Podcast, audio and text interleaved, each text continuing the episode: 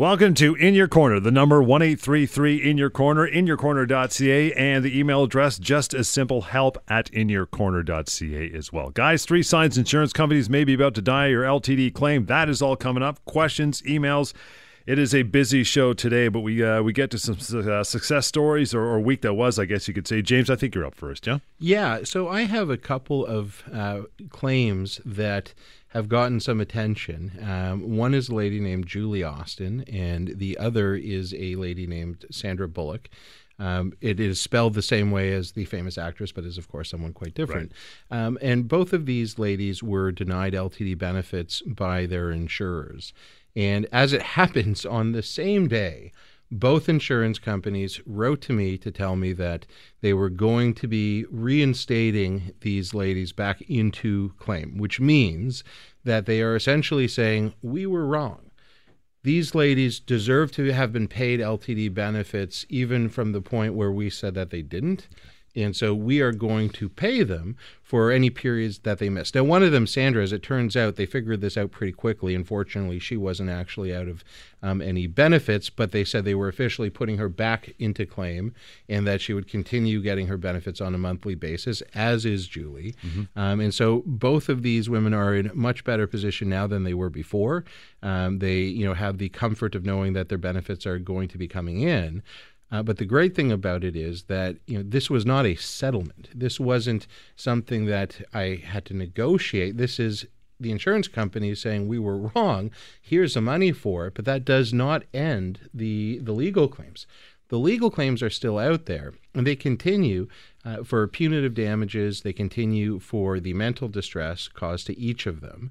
Uh, they continue for the legal costs that have been incurred and for interest on, on the claims. And so we'll see what happens with both of those. But in both cases, a great result for my clients. And you know, you can look these up online. You can go on Google and and uh, just Google Julie Austin or Sandra Bullock and my name, James Fireman, and you'll come. You'll see the stories. Uh, both of them aired on Global, um, and they were you know done well. And uh, they were initially done at various points, and then they had follow up stories for both of them. Right. So great result.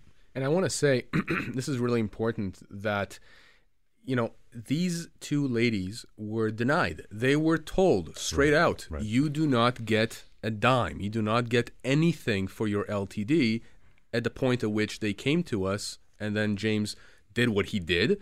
Uh, as we as we do at the firm, we represent our clients and we pushed hard on that. And those are two success stories. And, I'll tell you, John, they're two out of many success stories.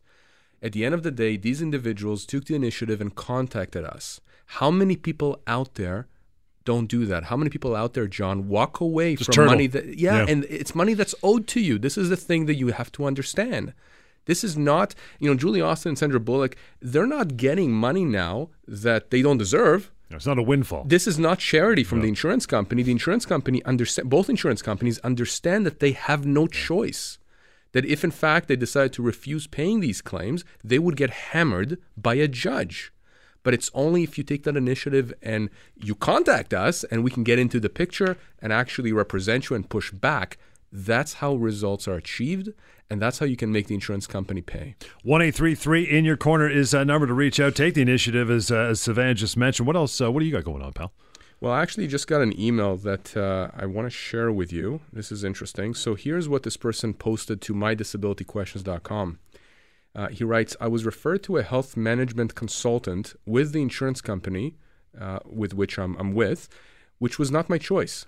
They called and told me that they have set me up with a psychotherapist and starting a rehab program. I have told them repeatedly that I am not comfortable taking it with them, as this will set me back. My family doctor is totally against this, but my psychiatrist says that it was okay to take CBT, which is cognitive behavioral therapy, yep. uh, with them.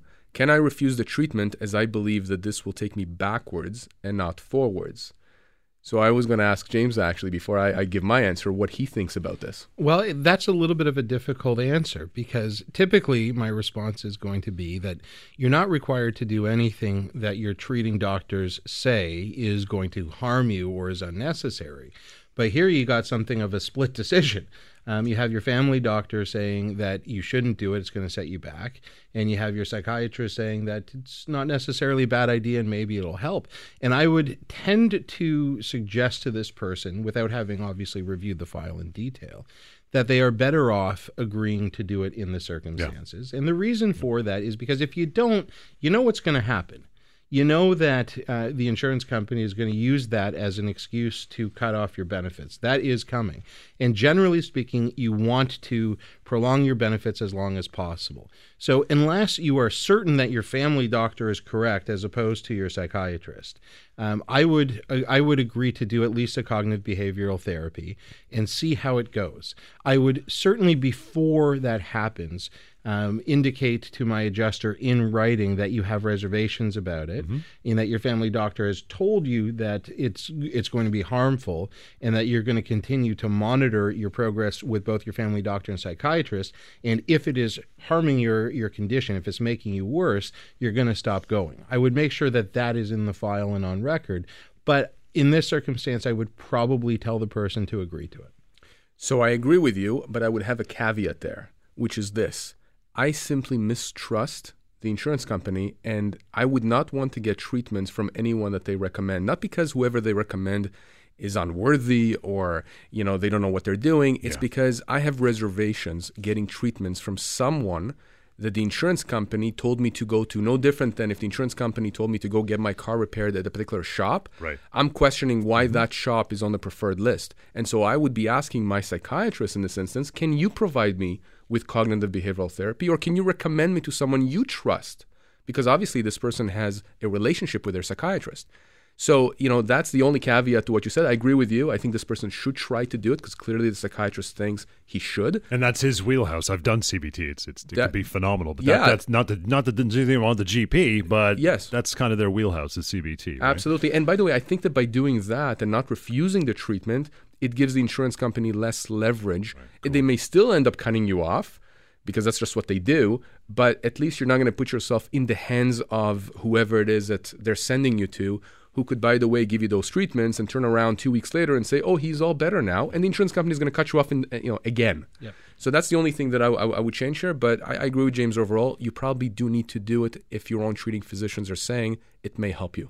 Good start uh, to the show. Some good discussion there. Stick around. There's a lot more going on. Emails as well. Help at inyourcorner.ca and to reach out anytime. Uh, 1833 In Your Corner. This is In Your Corner right here on Global News Radio. The number anytime 1833 In Your Corner. Help at inyourcorner.ca is the email address. You guys got any more uh, week that was or case you want to talk about or moving on to our top three? I actually have one okay, here. Cool. And again, I want to get James's take on it. Yep.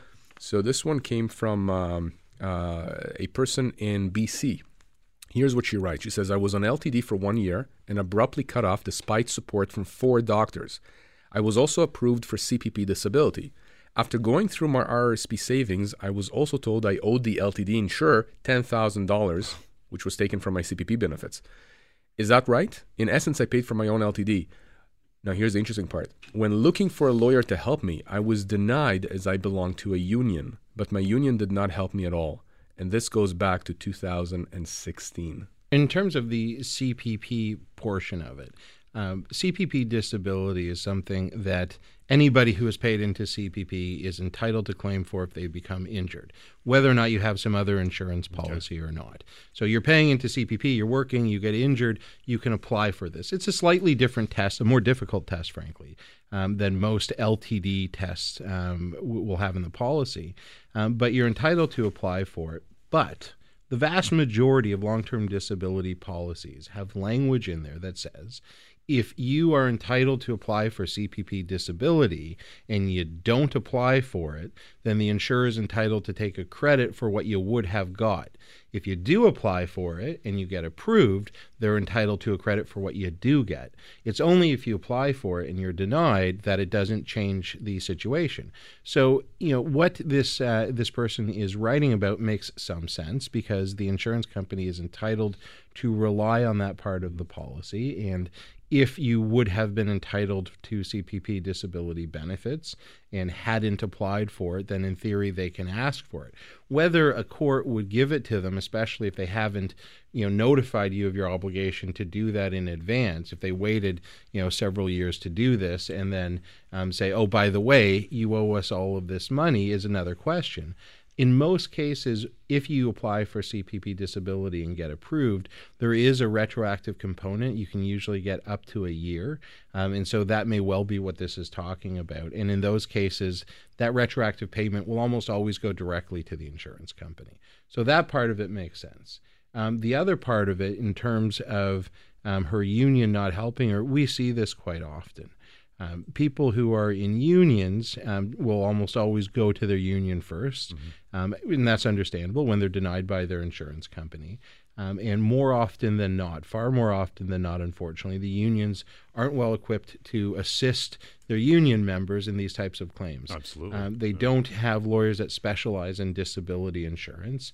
They rarely have non lawyers who have any real expertise in it. You know, maybe they have someone that knows a little bit about it, but it's not the same thing as getting legal advice from a lawyer that practices primarily in this field of law. It's just not the same. And so that, you know, her that her union wasn't able to help her is not surprising. We see that quite often. Well, in fact, uh, going back to uh, the story of the day, Julie Austin, I mean, she's part of a union, and in fact, something interesting happened there, right? Yeah, that's exactly right. So, what happened in that case is her insurance company had done some surveillance. And you know, I I'll sort of cut to the chase here. When I took a look at the surveillance, it was probably the best evidence that I had of her disability. Oops. It, you know, they did I think 70 hours of surveillance, and it showed her not le- over five days four of the five days she either didn't leave the house or left for a five minute car ride to Tim Hortons to pick up a coffee. That was the extent of her activity. The other day she was slightly more active, but had her mother with her, and it's not like she was, you know, playing basketball or running, you know, laps around the track. You know, she was doing some shopping, you know, pushing a cart. That was about the extent of it. It wasn't a physical injury. This was a mental health claim. And every time she was seen, she was seen wearing these sunglasses, which was another big issue in the case. She had a light sensitivity because she had she suffered a cognitive injury, a brain injury. And so this really proved the case for me. But getting back to the union, the union sees that they had this surveillance, and for whatever reason, you say surveillance, and it has this cachet about it, as though you know all of a sudden, you know that's the you know the trump card. Oh, they've got surveillance. Yeah. There's nothing I can do. Yeah. You have to actually look at it and understand the meaning of it, and you have to be able to go through the file and appreciate how how that's going to work. And unfortunately, the union um, that she had just wasn't in a position to be able to understand the significance of it and why it actually helped her. Didn't hurt her. And so they weren't able to do anything with it. And so when she came to us, we were able to get that turned around. And, you know, we just found out that she got put back onto claim. You know, on the issue of surveillance, John, I have to tell you, we're going to talk about this uh, in a few shows down the road. Mm-hmm. Uh, there's a case that uh, I took to trial, and we got a decision, a favorable decision from my client earlier this year. And there's a paragraph in that judgment from the judge where he comments about the surveillance from the other side and you know in a way not saying it in in a very kind of you know I was going to say in a bad way, but I mean, he he, right. he essentially suggests that it was a waste of time for the court to look at all these hours of surveillance. And I remember there being in court and looking at the surveillance that was up there, and you can see the judge getting bored with it. And and the thing is that you never want a judge bored with the evidence you're trying to showcase. And that's what happened here with the other side trying to show that my client somehow was either malingering or not telling the truth. The judge literally commented in that decision that that surveillance was essentially useless. So again, that goes to to to, to James's point. I want to go back to that uh, really quickly. That uh, that question that was posted the one thing that this person mentioned at the end after mentioning the union was this goes back to 2016 16, right yeah. We are in 2019 now. That is a big problem. Remember you have 2 years from the date you were first denied long-term disability or the date you were cut off. That date the clock starts running from that date 2 years. If you wait beyond that 2 year mark your claim is now jeopardized it's a it's it's an extremely uphill battle. It's extremely difficult to to get beyond that. There there are rare exceptional circumstances. You don't want to be in that situation, which is again why we always tell people do not appeal these denials. You are running out the clock. And we also, you know, tell people if you have a lawyer, that's okay. You don't have to come to us. As long as you have a lawyer helping you, hopefully somebody who knows what they're doing, you don't want to be in a situation where that lawyer is running out the clock because you know, we've seen those before too you know, since we started doing this show years ago, John, I've had people contacting me who have been represented by lawyers, and those lawyers have not done their job, right. and th- those individuals, you know, th- th- their claims were evaporated essentially because they didn't start the legal claim within the two years. Three signs that the insurance company may be about to deny your LTD claim. We're going to do that after a short break. You want to reach out, help at inyourcorner.ca and simply 1833 in your corner. That's coming up. Stick around on Global News Radio. 1833 in your corner is the number. Help at inyourcorner.ca. We'll get to some uh, some emails in just a bit. And I think it's timely to mention, uh, guys, this time of year especially, that you deal with car accidents and slip and falls too, as well, right? Yeah, that's very important to uh, you know to mention. In fact, when we first started the show years ago, John, we focus primarily on that, that's and right. then we had more people contacting us about disability claims. And oftentimes, you have people who are injured because of a slip and fall or a car accident and then they have issues not only with that, because they want to get compensation for their injuries, but also with their LTD insurer. And again, this is very important. Remember, just like I talk about people losing their jobs when they're on LTD, and I tell mm-hmm. them you have to speak with one of our employment lawyers because the two areas, employment and disability, they overlap. Yep. Same thing with accidents. There are lawyers out there, you know, who know really well car accident law, insurance law but they don't know long term disability and they dabble in it. And you need to know both if you're going to handle both. And we handle both and we handle the employment side, which yep. is why it's such a, you know, uh, cool exchange of ideas around the office because the lawyers and interact. Efficient. It's benefit. It's efficient, and the right hand knows what the left hand is doing, and the end result is that the client ends up getting more money in their pocket. So that's very, very important, John. I want people to know that we definitely can help you if you've been injured in a slip and fall, car accident, any type of accident where you suffered injuries. All right, three signs the insurance company may be about to deny your LTD claim. Number one, they've asked you to attend an assessment with one of their doctors or consultants. Yeah, that's a pretty good sign that they're um, trying to get their ducks in a row, so to speak. Um, if they were content uh, to continue paying you benefits, they wouldn't spend the money to hire someone to do this kind of an assessment. So they're paying out of pocket. And if they're doing that, it's only because they think in the end they're going to save money. And the only way they're going to save money on your claim in the long run is by cutting you off. Right. So whenever they are spending money out of pocket to hire anyone to look into your claim and to spend their time assessing your file, that's a pretty good sign that they're trying to find a way to cut you off. And you know, they don't really try all that hard. They'll use any excuse that they can find. And so when you see that happening, you should have your guard up.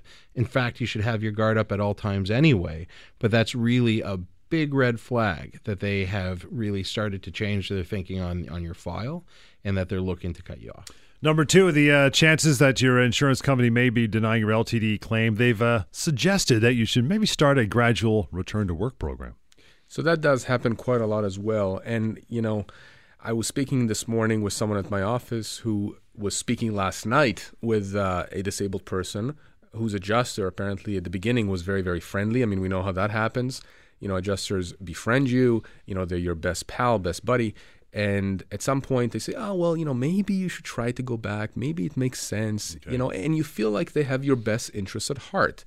That's not always the way that you know it comes up but in many instances that that's how it comes up. Uh, and you know do, do, you do you have to to do a return to work program? Uh, no you you you you don't if you're not ready and if your doctors are saying that you're not ready. But here's the thing. As soon as they start suggesting it or even insinuating it Maybe they haven't said that clearly in writing. Maybe, you know, they haven't sent you a letter stating you have to try that. Maybe they've just suggested it. Yeah. Nudge, they're, nudge, wink, wink. They're already thinking. They're yeah. already thinking. And by the way, they may not ask you. Sometimes they have direct lines of communication because you've given it to them with your own doctors.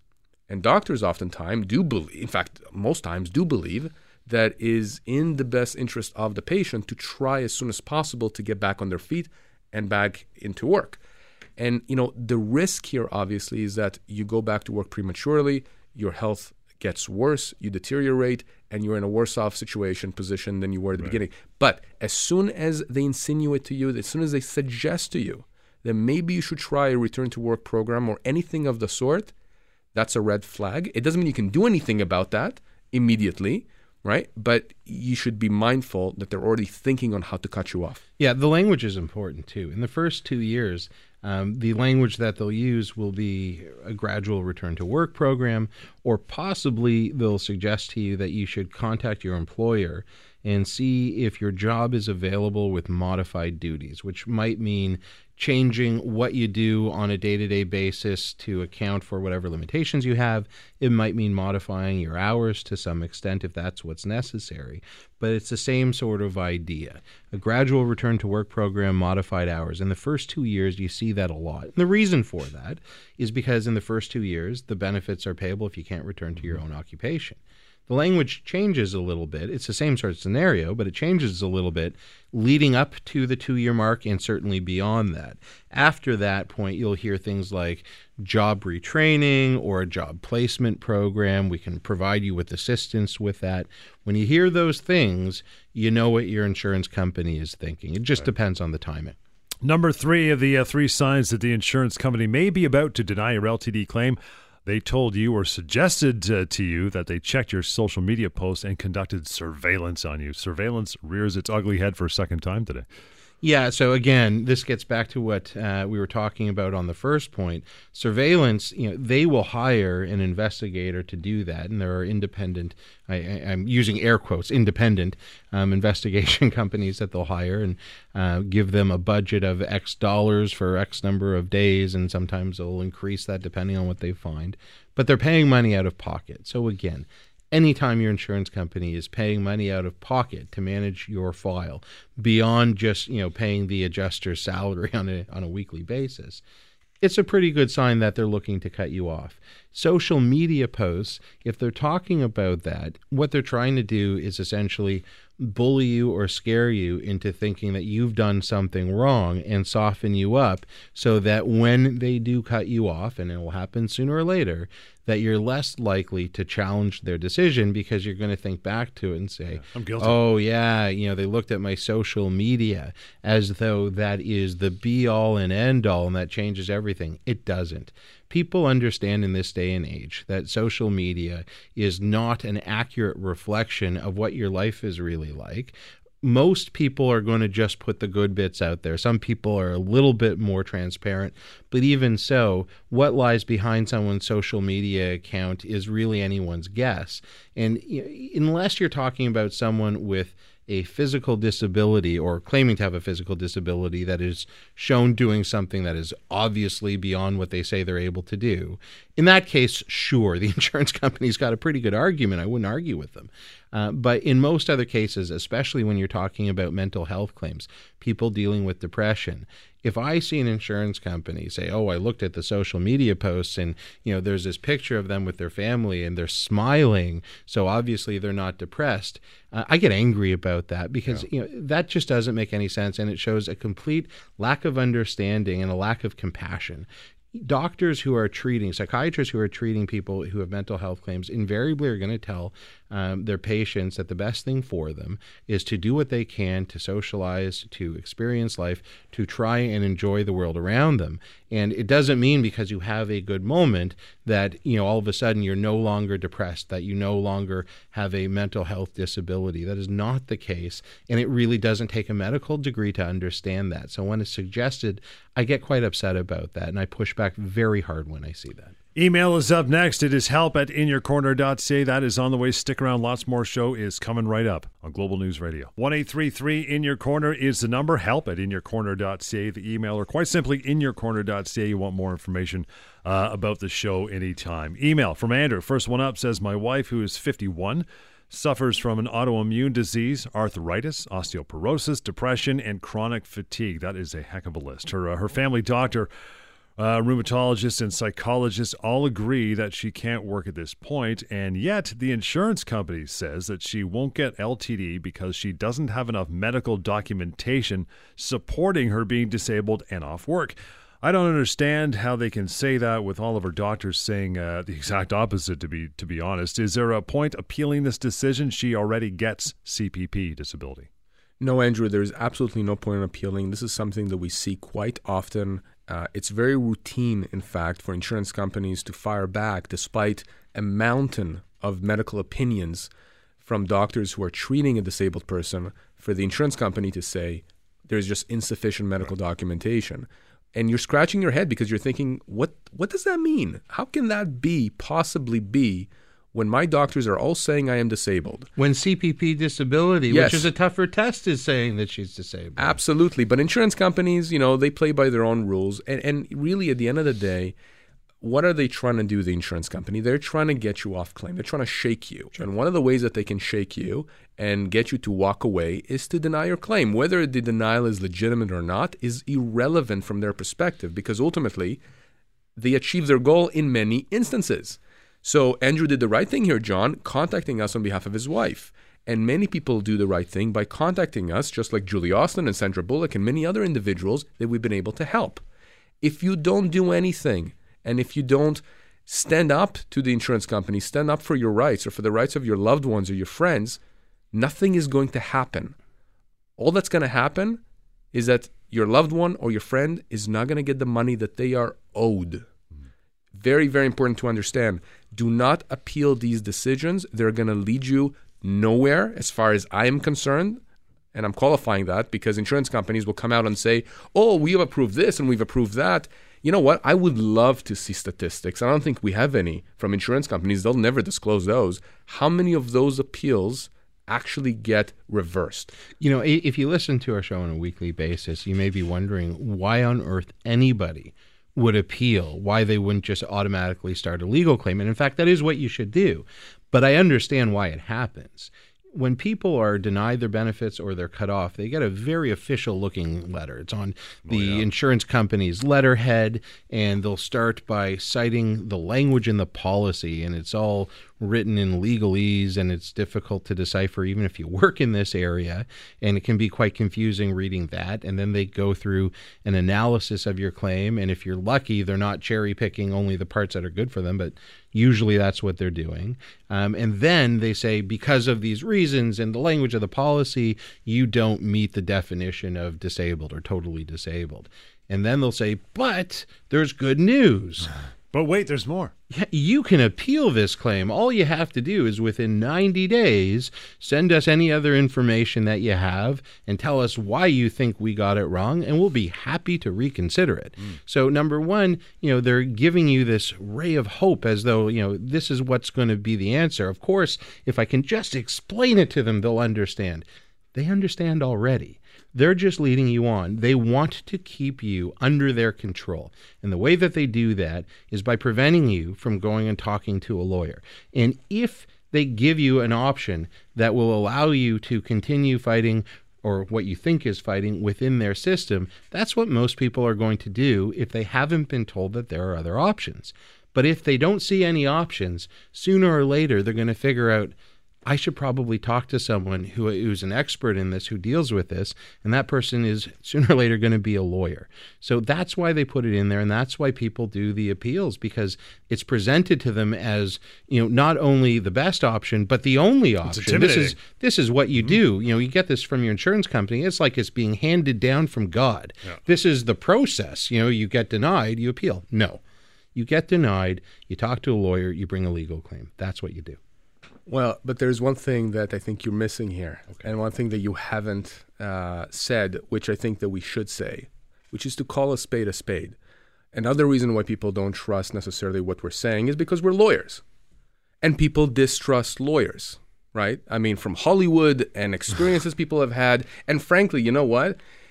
If if I if I'm thinking now of, of all the lawyers that I know and and particularly some of them that come to mind that are in our field, James, you know what? I wouldn't trust lawyers either necessarily. You have to know who to go to. It's just like anything, whether it's a doctor or a dentist, you have to do your research. Here's the thing. Lawyers are the people that can help you. No different than if you have a medical issue, you have to go to a doctor, a specialist, somebody who deals with that particular ailment that you need help with. And if you don't do it, and you subscribe to you know something that is not scientific let's say well then you do it at your own peril same thing here and that's what happens with many people who end up coming to us after not listening to us going through the appeals process getting frustrated by it and then thinking to themselves okay well there's absolutely nothing else that we can do we might as well call Sivan or James and that's you know why I tell people you have to do your research. You have to go to people who know what they're doing, to lawyers who know this area of law specifically. And again, if you were to Google us, Google our names, you will see some of the exposure we've had in the media. And it's not just on these shows, John, it's people we've helped. You Google my name, Google James's name, you're going to see stories, real people's stories across the country. And, and that's that's what you need to know. And at the end of the day, if after everything you still decide to go the appeals route, well, then again, you do it at your own peril and you're playing to the insurance company, to what they want you to do. They're controlling you. And ultimately, you're probably going to fail. But that's, that's your money, right? We can't force you to do this. We can only give you the options. And once we give you the options, we've done our job. We've educated you. Now you have to decide how to deal with your future. It's 1833 in your corner, inyourcorner.ca, and bounce over to another email after a short break. That is help at in your inyourcorner.ca. Lots more of the show is on the way. Global News Radio 640 Toronto. 1833 in your corner is that number. It is help at in your inyourcorner.ca. Cheryl up next says, I'm contacting you on behalf of a very close friend of mine. She was denied LTD, and her doctor at the rehab center she goes to said that he will help her appeal the denial. She's 56 years old and had a stroke that caused her some paralysis and issues with focus and concentration despite his good intentions. Should her doctor be doing this? Is there a, is there a risk of her appealing with this help? Well, first and foremost, I'm going to go back to what we were just talking about on the last segment. Don't appeal. You know, appealing is not going to get you anywhere. All it's going to do is prolong your ability to resolve the case. That's all it does. It keeps it in the insurer's control. But the bigger point I really want to make here is that, you know, while it's great that her doctor wants to help and supports um, the you know the disability and that you know she's not able to work. That's really helpful, but it's not a doctor's position. Doctor does not have expertise in long-term disability litigation they do not have a tra- they do not have the training or experience to understand what you are supposed to do, how you deal with insurance companies, and what the most effective path is. And that is clearly evident in the fact that he wants to help her appeal. Right. If he understood what he was doing, you know, at the very least, he would want to help her bring a legal claim. Now, obviously, a doctor can't do that. You need to talk to a to a lawyer for that. Uh, but you know, doctors are you know obviously invaluable resources in the legal process. We rely on them heavily, but not for legal advice. For medical advice, um, the you know the same way I think every single client I have, I tell them at some point sooner or later, I'm not a doctor. You don't listen to me for medical advice. You listen to your doctor. I'm here to give you legal advice. The opposite is also true. You don't listen to your doctor for legal advice. You listen to them for medical the the other thing that comes to mind here is that you know we're thinking when, when James and I look at these claims, we're thinking what would happen if we were in court. you know, most of these cases never ever yeah. see court. Okay, we settle these cases. Insurance companies don't want to take the risk of a bad judgment, but we're thinking we have to think what happens if this goes before a judge. And here's my concern: this doctor, as soon as he sort of leaves that sphere of I am a treating person, I'm treating this person, trying to get them better, and gets into that sphere of I'm now an advocate, not a medical advocate, beyond that, in a way you may have he may have or she may have tainted themselves, right, in, in, in the eyes of the court. I, you know, it, it sort of casts some doubt as to their quote unquote objectivity of the situation, even though technically they probably wouldn't be objective anyways because they're the treating doctor as opposed to an independent assessor. But again, I have concerns about how they would be as a witness if we had to ask them questions in front of a judge. I have concerns about whether or not uh, the, the, their point of view or the way that they're handling the treatment. And, and frankly, there's another thing here. Uh, you know, doctors are paid by OHIP, or sometimes there are services that are beyond, you know, beyond uh, OHIP then you're starting to question it, does the doctor have a different motivation? Is there a financial motivation? Is he charging her to help her? So again, you know, I think what this doctor should do is refer her to a lawyer in that area, a lawyer like us, right? It doesn't have to be us, can be anybody in that area, but someone who actually knows this area of law, not area of medicine, who can help her and, and, and, and get everything back on track with the insurance company. George, your email is up next. George says, I work as a manager in a large company and I make $115,000 a year with bonus. I've been struggling with depression all my life, but after I got divorced last year, got worse. My psychologist agrees that I can't work, but despite that, I was told by my insurance company that if I don't get started on a gradual return to work program uh, in March, I will be cut off. I don't know what to do. I'm not ready to go back, to, and uh, I'm afraid to tell that to the insurance company. Need some help. Well, I mean, George, look, we've said this time and time again, and I'll repeat this. This is very important. If you feel that you're not ready to go back to work, and the people who are treating you, psychologist, psychiatrist, doctor, whoever it is, they're telling you you are not ready to go back to work, and they've put that in writing to the insurance company, you have no obligation to go back to work. Now, that may lead to the insurance company cutting you off. It will lead to them cutting. It, you. it, it probably will. It probably will. That's true. But but here's the thing. What's the alternative? The alternative is you actually acting against medical advice, going to work, getting worse, not being able to sustain that work. Now you're worse off from a health standpoint, and the insurance company has still cut you off. So what is the point here? There is absolutely no point in doing that. And if you do that, you do that at your own peril. And you know, we've had situations where I've had clients come to me and I've then interacted with the adjuster and I've threatened the adjuster, the insurance company, and I've said, look, you know, if you're forcing this person to go back to work, despite the fact that their doctors are saying they cannot go back to work, we are going to hit you not only with a legal claim for the benefits that you owe him, but for punitive damages. Because you guys are forcing this individual into a position that not only is not recommended by his or her doctors, but into a position that's going to make their health worse. That's not your job. Your job is to be a safety net, to give them the time and the space for them to do whatever treatments are prescribed for them to be able to go back to work. But we see this time and time again. And insurance companies, again, do this as a bully tactic. Mm. It's an unfair tactic. It's too bad there's no regulation against it. But there isn't. And insurance companies, it's like the Wild West. And until we get involved, insurance companies think that they can get away with it because here's the reality, John, they do get away with it. People do end up trying to go back to work despite what their doctors are saying, and they end up in a much worse off situation. You want to reach out? It's simple. It's one eight three three in your corner. We'll get to more emails as we get down to our last uh, few minutes of the show for this week. That is help at inyourcorner.ca or the website is inyourcorner.ca as well. Lots more coming up. Hang on. Global News Radio, 640 Toronto. 1833 in your corner is the number. Email is help at inyourcorner.ca as well. Uh, you know, we were talking about going back to work, and your insurance company saying, you know, you should get back to some sort of uh, back to work program. When should a person try to go back to work if they're on LTD? Uh, I mean, how do they talk to their adjuster about that? Should they confirm anything in writing or just verbal, or how, how does it work? I'm not sure how other lawyers deal with this. I can only tell you what I do and what I tell my clients. And this is a conversation that I typically will have the first time I meet with my clients. In almost all cases, my clients tell me that, you know, they hope that they're going to get better and they're still, you know, somewhat optimistic that at some point they're going to get better and they want to go back to work. I hear that time and time Yep. again.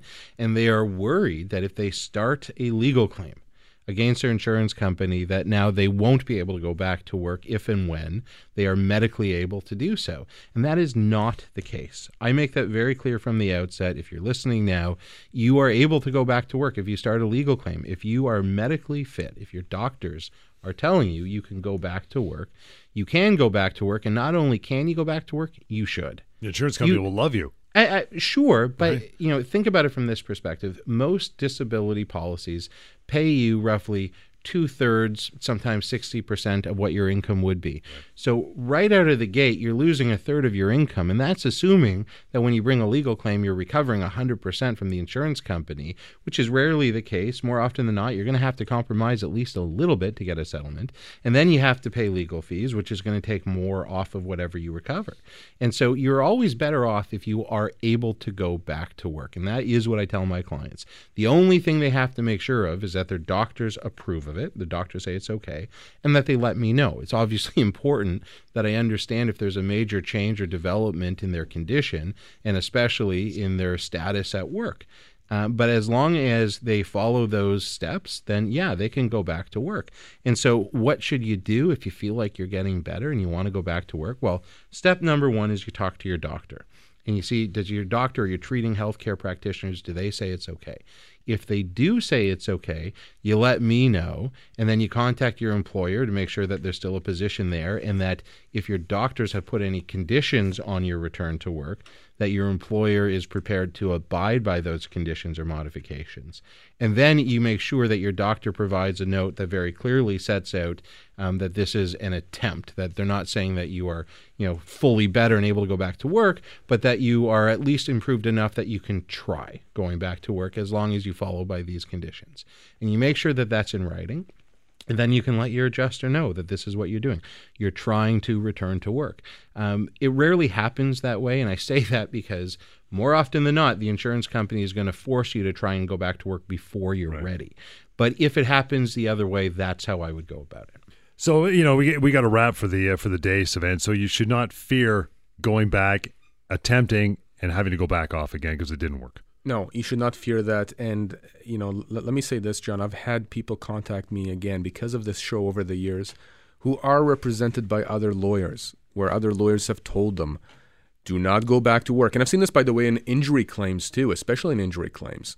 If your lawyer is telling you not to go back to work when in fact you can, that's unethical. Mm-hmm. It's it's against everything that we are taught as lawyers to do. It's like an accountant telling you, "Here's how you do tax evasion 101." It is a huge red flag. It's a huge red flag for, for the lawyer to tell you that. And, and I would be very concerned if your lawyer is doing that. I don't know what else the lawyer is doing that's wrong. And I can tell you, I know some of those lawyers. And you know, if they want to practice that way, that's up to them. I can't control what they do, but I can tell you if you're listening and you have a lawyer that's telling you that, major major red flag. And you know, here's here's the other thing, and I'm I'm saying this as someone who used to work for insurance companies. Insurance companies know reputation of lawyers, and they know which lawyers are legit, which lawyers are ethical, which lawyers are not, and they will treat your case accordingly. Good way to wrap it for this week, fellas. You want to reach out? 1 833 In Your Corner. InYourCorner.ca is the website, and email just as simple help at in your InYourCorner.ca. Till next time, this has been In Your Corner on Global News Radio 640 Toronto.